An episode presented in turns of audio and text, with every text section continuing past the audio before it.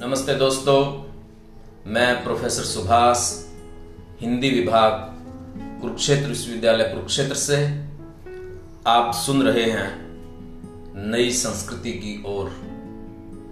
ये एक निबंध है, जिसको लिखा है हिंदी के महान साहित्यकार राम वृक्ष बेनीपुरी ने, और इस निबंध में उस समय की चर्चा है जब भारत देश आज़ाद हुआ और किस तरह का भारत होगा भविष्य का, ये सब बातें सोची जा रही थी। तो प्रस्तुत है निबंध नई संस्कृति की ओर। हिंदुस्तान आज़ाद हो गया। आज़ाद हिंदुस्तान का ध्यान एक नए समाज निर्माण की ओर केंद्रित हो रहा है। यह नया समाज कैसा हो, उसका मूल आधार कैसा हो, उसका विकास किस प्रकार किया जाए, हिंदुस्तान का हर देशभक्त इन प्रश्नों पर सोच विचार कर रहा है। समाज को अगर एक वृक्ष मान लिया जाए तो अर्थनीति उसकी जड़ है, राजनीति तना, विज्ञान आदि उसकी शाखाएँ हैं, और संस्कृति उसके फूल। इसलिए नए समाज की अर्थनीति या राजनीति पर ही हमें ध्यान नहीं देना है, बल्कि उसकी संस्कृति की ओर सबसे अधिक ध्यान देना है। क्योंकि मूल और तने की सार्थकता तो उसके फूल में ही है। फिर इन तीनों का संबंध परस्पर इतना गहरा है कि आप इन्हें अलग अलग कर भी नहीं सकते। नई अर्थनीति और रणनीति के साथ एक नई संस्कृति का विकास हमारी आँखों के सामने हो रहा है। भले ही हम उसे देख ना पाए या उसकी ओर से अपनी आँखें मूंद लें। पिछले पचास वर्षों के राजनीतिक आर्थिक संघर्षों ने हमारे दिमाग को इतना कुंठित बना दिया है कि संस्कृति की सुकुमार दुनिया हमारी पथराई आँखों के सामने आकर भी नहीं आ पाती। गेहूँ हमारी आँखों पर इस कदर छाया हुआ है कि गुलाब को हम देखकर भी नहीं देख पाते। गेहूँ के सवाल को हल कीजिए और ज़रूर हल कीजिए, किंतु किस लिए? सदा याद रखिए, आदमी सिर्फ़ चारा या दाना खाने वाला जानवर नहीं है। समाज की सारी साधनाओं की परिणति उसकी संस्कृति में है। जड़ में खाद पानी दीजिए, तनों की डालियों की रक्षा कीजिए, किंतु नज़र रखिए फूल पर, गुलाब पर, संस्कृति पर। नए समाज की वह हर योजना अधूरी है, जिसमें नई संस्कृति के लिए स्थान नहीं। सूरज डूबने जा रहे थे, उन्होंने कहा, कौन मेरे पीछे इस संसार को आलोक देगा?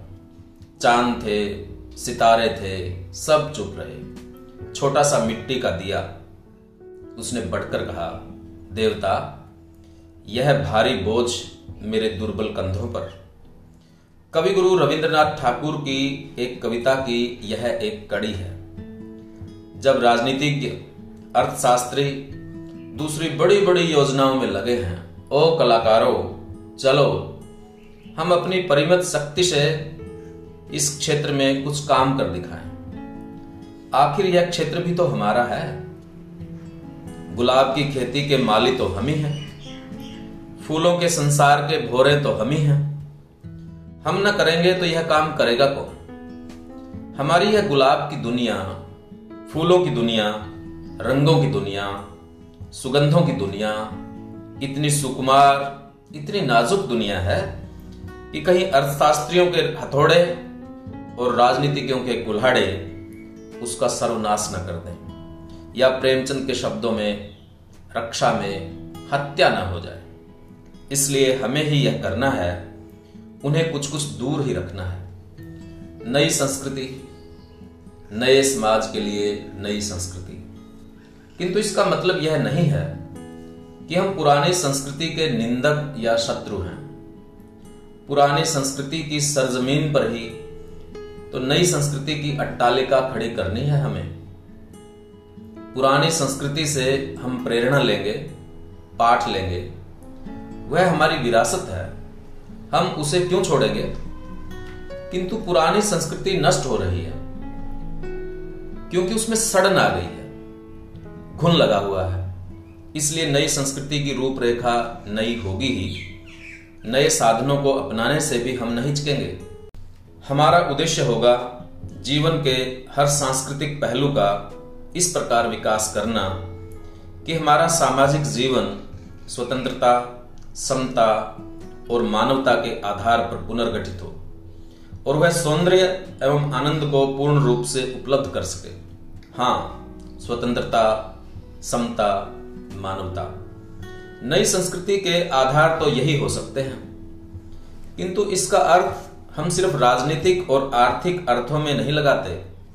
तीसरा शब्द, मानवता, हमारे उद्देश्य को स्पष्ट और पुष्ट कर देता है। हम सारी दास्ताओं से, सारी विषमताओं से, मानव को मुक्त कर उसके परस्पर के संबंध को विशुद्ध मानवता पर प्रतिष्ठित करना चाहते हैं। क्योंकि हम मानते हैं कि तभी आदमी अपने जीवन में सौंदर्य और आनंद की उपलब्धि कर पाएगा। सौंदर्य और आनंद।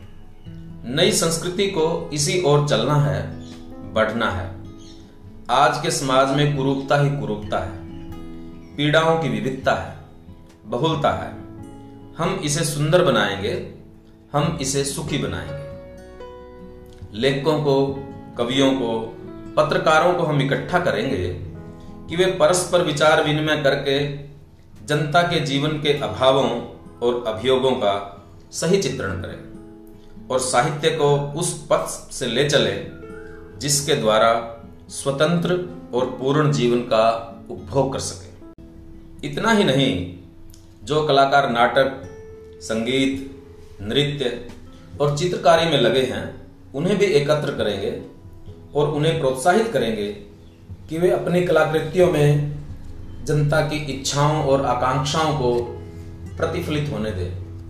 और सामाजिक जीवन को सौंदर्यमय बनाकर उसे आनंद से परिपूरित करें। इस तरह हम उन सभी कलाकारों का आह्वान कर रहे हैं, जो अपनी लेखनी या कुची वाणी या वाद्यों द्वारा समाज को सत्यम, शिवम, सुंदरम की ओर ले जाने में लगे हैं। किंतु एक व्यापक संगठन न होने के कारण जिनकी साधनाएँ इच्छित फल नहीं दे पा रही है, इनका संगठन करके हम शहरों और गाँवों में ऐसे सांस्कृतिक केंद्र खोलना चाहते हैं, जिनमें इनकी कलाकृतियों का प्रदर्शन हो सके और जहाँ से नई संस्कृति का संदेश भिन्न भिन्न साधनों द्वारा हम देश के कोने कोने में फैला सके। हम बार बार जनता पर ज़ोर दे रहे हैं, क्योंकि हमने देखा है और दुख के साथ अनुभव किया है कि आज की संस्कृति कुछ अभिजात लोगों तक ही सीमित और परिमित है। नया समाज जनता का समाज होगा। संस्कृति को भी जनता की संस्कृति होना है। नए समाज का भविष्य महान है। नई संस्कृति का भविष्य महान है। अब तक की संस्कृति मानवता के एक सैकड़े का भी सही प्रतिनिधित्व नहीं कर पाती थी। जो सौ में सौ का प्रतिनिधित्व करेगी, वह कितनी बड़ी चीज़ होगी? कल्पना कीजिए। कितनी बड़ी चीज़ कितनी रंग बिरंगी चीज़। सो में सो की इच्छा, आकांक्षा, हर्षोल्लास, मिलन, विरह, शौर्य, बलिदान, दया, क्रोध, पीर, रुदन का वह चित्रण और उनकी कलम या कूची, वाणी या वाद्य के द्वारा। सदियों से अवरुद्ध निर्झरणी जब यकयक शैल श्रृंग से फूट पड़ेगी, युगों से पिंजरबद्ध विहगी, जब वन विट्टी की फुनगी पर तोलते हुए कलरव कर उठेगी कल्पना कीजिए, खुश होइए और आइए हमारे इस सब उद्योग में हाथ बटाइए। दोस्तों, ये था निबंध राम वृक्ष बेनीपुरी का।